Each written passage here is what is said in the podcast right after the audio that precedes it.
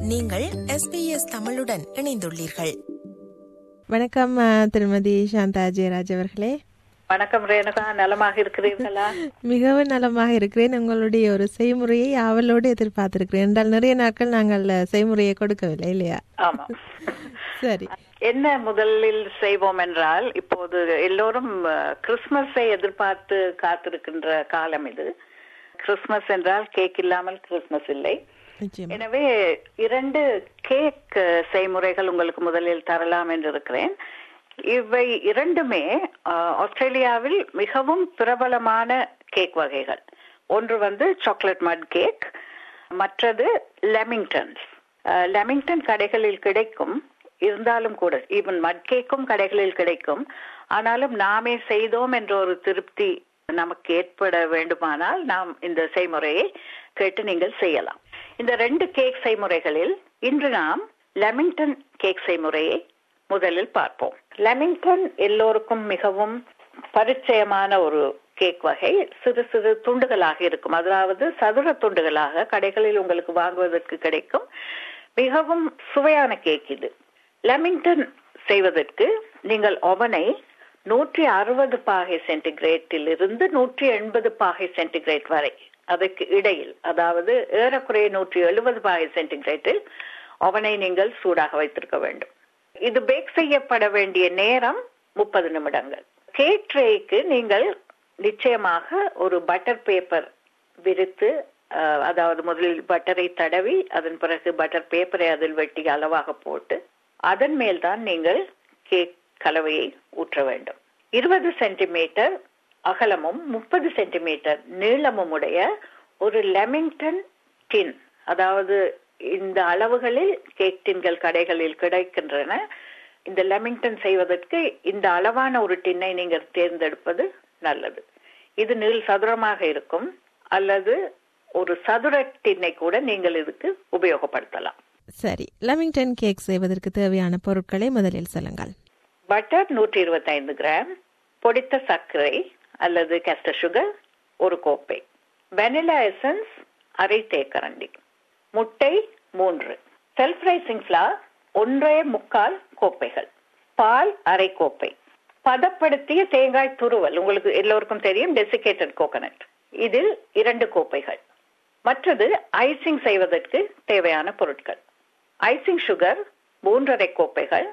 Cocoa powder கால் கோப்பை. உருக்கிய butter ஒரு மேசை கரண்டி கொதிநீர் அரை கோப்பை இந்த ஐசிங் சுகர் கொக்கோ பவுடர் இரண்டையும் நீங்கள் சலித்து வைத்துக் கொண்டால் நல்லது. ஏனென்றால் கொக்கோ பவுடரில் அநேகமாக சிறு சிறு கட்டிகள் இருப்பதுண்டு. தேவையான பொருட்களை நேர்கள் குறித்திருப்பார்கள் என்று நம்புகிறேன். இப்போது செய்முறை. முதலில் லெமிங்டன் ட்ரேயை பட்டர் பேப்பரினால் லைன் செய்து கொள்ள வேண்டும். அவ்வாறு லைன் செய்யும் போது நான்கு பக்கங்களிலும் இரண்டு அங்குல உயரத்துக்கு பட்டர் பேப்பர் ட்ரேயிலிருந்து மேல் நோக்கி இருக்கும்படி பார்த்து கொள்ளுங்க. அதாவது சரியாக அந்த ட்ரேயின் உயரத்துக்கு இல்லாமல் அதை விட இரண்டு அங்குல உயரங்கள் கூடுதலாக அந்த பேக்கிங் பேப்பர் இருக்க வேண்டும். ஒரு கேக் பீட்டரினால் பட்டர் சர்க்கரை மற்றும் வெனிலாவை ஒரு பாத்திரத்தில் போட்டு நன்கு அடித்து கொள்ள வேண்டும். முட்டைகளையும் ஒவ்வொன்றாக சேர்த்து நன்கு அடித்து கொள்ளுங்கள். இவ்வாறு செய்யும் போது இந்த கலவை கொஞ்சம் திரிந்து போவது போன்று தோன்றும். அதாவது பால் திரிந்து போனால் எப்படி இருக்கும்? அதே போல இந்த கலவை திரிந்து போவது போன்று தோற்றமளிக்கும் ஆனால் அதை பற்றி நீங்கள் கவலைப்பட வேண்டிய அவசியம் இல்லை. அந்த கலவையினுள் அரைவாசி மாவை சேர்த்து அதனுடன் பாலும் சேர்த்து முதலில் கலந்து கொண்டு மிகுதி மாவினையும் அதில் சேர்த்து நன்கு கலந்து லெமிங்டன் ட்ரேயில் ஊற்றி முப்பது நிமிடங்கள் பேக் செய்ய வேண்டும். இது பேக் செய்த பின்னர் உடனேயே அந்த ட்ரேயிலிருந்து இதை வெளியில் எடுத்து விடக்கூடாது ஏனென்றால் அந்த கேக் மிகவும் மிருதுவாக இருக்கும். எனவே பத்து நிமிடங்கள் ட்ரேயிலேயே வைத்திருந்து விட்டு மெதுவாக கூலிங் ட்ரேயின் மேல் கேக்கினை திருப்பி போட வேண்டும். ஒரு துணியினால் மூடி பத்து மணி நேரம் வரை இதை வைத்து விட வேண்டும். அதாவது துணி என்று நான் சொல்லும்போது டீ டவல். பத்து நிமிடங்கள் ட்ரேயில் இருப்பதை நீங்கள் ஒரு கூலிங் ட்ரேக்கு மாற்றிய பின்னர் ஒரு டீ டவலினால் அப்படியே அதை மூடி பத்து நிமிடங்கள் அல்லது ஓவர் நைட் என்று சொல்லலாம். அதை அப்படியே நீங்கள் வைத்து விட வேண்டும். இப்போது ஐசிங் செய்யும் முறை. ஐசிங் சுகர் கோகோ பவுடர் இரண்டையும் ஒரு பாத்திரத்தில் போட்டு கொதிநீர் பட்டர் ஆகியவற்றையும் சேர்த்து நன்றாக கலந்து கொள்ள வேண்டும். இப்படி கலந்து கொள்ளும் போது அந்த பட்டரும் அதில் சேர்வதால் ஒரு ஒரு கிளேஸ் பினிஷ் அதாவது ஒரு கண்ணாடி போன்ற ஒரு தோற்றம் அந்த சாக்லேட் ஐசிங்குக்கு வரும். இப்போது நீங்கள் பேக் செய்து வச்சிருக்கும் அந்த கேக்கினை பதினைந்து சதுர துண்டுகளாக வெட்டி வைத்துக் கொள்ளுங்கள். ஒரு அகன்ற பாத்திரத்தில் தேங்காய் துருவலையும் தயாராக வைத்துக் கொள்ளுங்கள். இந்த செய்முறை மிகவும் கவனமாக நீங்கள் செய்ய வேண்டும். கேக் உதிர்ந்து போகாமல் பார்த்து கொள்ள வேண்டும். ஒரு முள் கரண்டியினால் கேக்கினை ஒவ்வொரு துண்டாக எடுத்து சாக்லேட் கலவையில் நனைத்து தேங்காய் துருவலில் பிரட்டி எடுத்து ஒரு அதையும் ஒரு கூலிங் ட்ரேயில் தான் நீங்கள் வைக்க வேண்டும். அந்த கூலிங் ட்ரேயில் வைத்து ஏறக்குறைய இரண்டு மணி நேரம் அப்படியே அதை காய விட வேண்டும். அதன் பின்னர் தான் நீங்கள் இதை உபயோகத்துக்கு எடுக்கலாம். ஏனென்றால் அந்த சாக்லேட்டில் அந்த தேங்காய் துருவல் நன்றாக படிய வேண்டும். அது நன்றாக படிந்த பின்னர் அது அதிலிருந்து உதிர்வதற்கு வாய்ப்பில்லை. எனவே இரண்டு மணி நேரம் காயவிட்டதன் பின்னர் அதை நீங்கள் எடுத்து உபயோகத்துக்கு எடுத்துக்கொள்ளலாம் இந்த கேக் என்று சொல்லும் போது என்னை பொறுத்தவரையிலே கேக் என்பது ஒரு உணவு பதார்த்தம் என்பதையும் தாண்டி ஒருபடி மேலே சென்று ஒரு கலை பொருளாகத்தான் எனக்கு தென்படுகிறது.